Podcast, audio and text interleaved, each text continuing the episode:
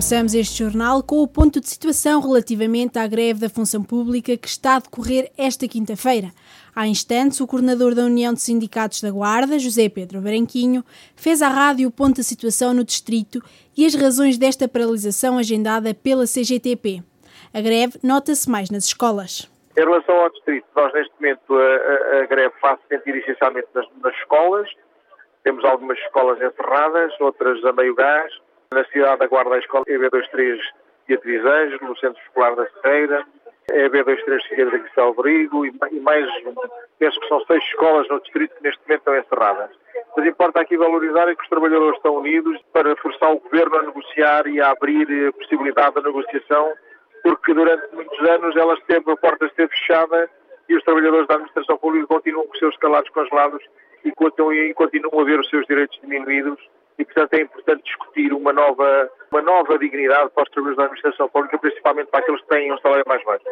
E embora os trabalhadores da, da saúde não estejam em greve, têm estado na linha da frente e continuam a oferecer salários muito baixos. Por isso, não estando em greve hoje, tendo em conta que a situação da pandemia que vivemos para esse setor não foi, não foi feita para de greve, eles ostentam o autocolante a dizer não estamos em greve, mas estamos em luta, solidários com os outros trabalhadores. Declarações do coordenador da União de Sindicatos da Guarda a dar conta do impacto que a greve da função pública está a ter no distrito. Para culminar este dia de greve, a CGTP tem programado uma manifestação em Lisboa. O protesto vem sublinhar e relembrar as reivindicações dos funcionários públicos, nomeadamente uma nova dignidade para o setor. É mais uma reação ao anúncio do vereador da Câmara da Guarda, Sérgio Costa, que pretende apresentar uma candidatura independente à autarquia. Agora é a JST Distrital que vem pedir a saída imediata de Sérgio Costa do Executivo Camarário. Luís Soares argumenta que Sérgio Costa foi eleito vereador na lista do PSD e, ao entregar o cartão de militante do partido, não pode assumir-se agora como vereador independente, devendo cessar funções. Nós, quando concorremos a uma eleição, concorremos por um partido na qualidade ou de independente ou de militante. Ora, esta coisa que às vezes as pessoas não entendem uh, quando se faz as listas e colocam lá a cruzinha em, militante ou, ou, ou, ou, independente, faz toda a diferença. Faz toda a diferença porque as pessoas, quando votaram na lista que integrava uh, uh, Sérgio Costa, votaram nessa lista com a premissa de que ele era militante, ou seja, ele estava diretamente ligado ao partido. A partir do momento em que esse laço é quebrado, há uma quebra com o partido, também tem de haver uma quebra com aquilo que são os lugares eleitos que, ele, que, que está no partido. Isto é claro. Não é ele não era independente, ele era militante. Ou seja, não faz sentido nenhum. Ele foi eleito numa lista, numa lista fechada. Estamos a falar aqui de, de uma questão que é de elementar justiça. As pessoas, quando votaram na lista do PSD, votaram em Sérgio Costa também como militante. Ou seja, não podemos agora lembrar-nos e esquecermos que só porque nos interessa ter uma catapulta ainda maior num órgão institucional, que vamos continuar só porque nos dá mais jeito até às eleições, para termos uma plataforma de lançamento até às eleições. Não pode, temos de ser coerentes, temos de ser institucionais, temos de perceber realmente o que é que andamos aqui a fazer. E se calhar o problema vem todo aí, é que esquecemos que na vida política tem de haver um decoro institucional que nos permita fazer política, porque se não houver isso, e claro, por não haver isso, é que muitas vezes os cidadãos não se identificam. E é nesta situação, tenho a certeza, que Sérgio Costa devia pôr o lugar à disposição. Sérgio Costa não é aquilo em que os eleitores da Guarda votaram. Isso é claro. O presidente da Distrital da Juventude Social Democrata considera que a atual situação é bem diferente das que têm acontecido. Este é um caso completamente distinto e grave. Luís Soares sublinha que Sérgio Costa anunciou que vai ser candidato à Câmara como independente, quando ainda ocupava o cargo de dirigente do partido e militante. Este caso não tem correspondência com muitos que têm aparecido em todo o país de casos de militantes que decidem desfiliar-se ou saem uh, para se candidatar a independente. Este caso é um bocadinho diferente e tem uma gravidade acrescida porque faz esta, esta candidatura, não é? Uh, anuncia esta candidatura como presidente da secção do partido.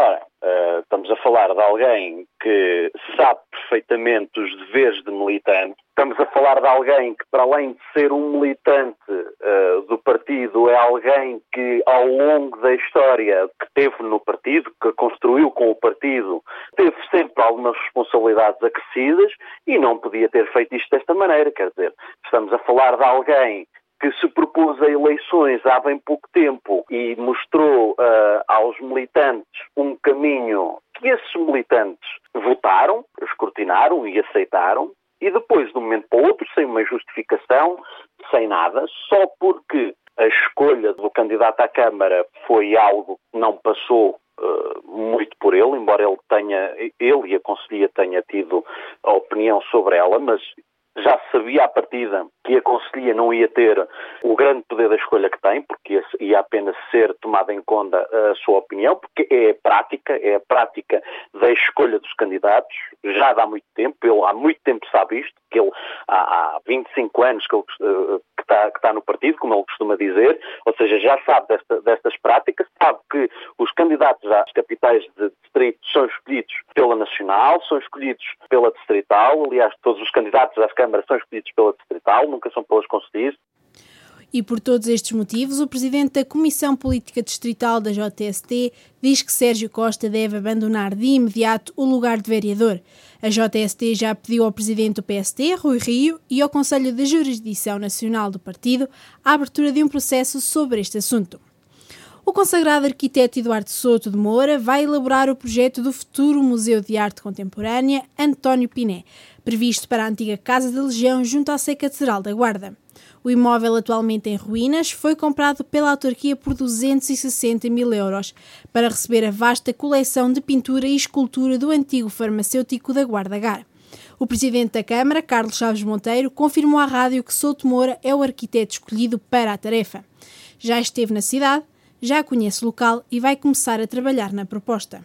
O que existe é vários contactos já com o arquiteto Sotomora, eh, no sentido de ele desenvolver um projeto que possa, de facto, requalificar a antiga Casa da Legião, onde nós eh, queremos, no próximo ano, começar a instalar, ou pelo menos concluir a obra, para instalar a coleção Piné, uma coleção de arte contemporânea, rica no seu espólio e que necessita também de um espaço que esteja aberto, a quem nos visita para poderem levar uma boa imagem, uma boa lembrança da Guarda, também pela arte, pela cultura, um eixo estratégico que nós temos assumido como fundamental no nosso desenvolvimento. E com certeza que ao escolher Sotomora é exatamente também querer oferecer à Guarda, pela capacidade criativa também deste grande arquiteto mundial, nós podermos também contar com um edifício que ele próprio seja um fator de atração para a Guarda, não só o conteúdo e o recheio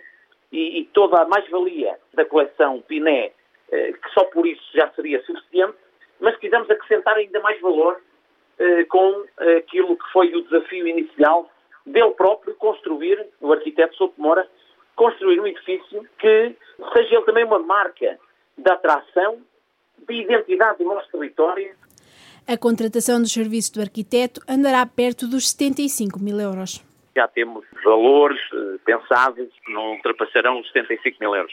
Foi um conjunto de ideias que eu troquei com Souto Moura, exatamente no sentido de dar significado ao próprio edifício, um significado que tenha a ver com a nossa história, com a nossa forma de ser, com o momento que hoje estamos a atravessar, mas também esse conjunto de significado para a Guarda sirva também uh, de um significado importante para o país e que possa vir à Guarda, no fundo, também para uh, contemplar, observar, uh, estudar um projeto que eu espero que seja orientador e que ele aconteça na Guarda e seja um fator também de atração de mais gente, de mais pessoas, para também, de alguma forma, dinamizarmos a economia local por essa via.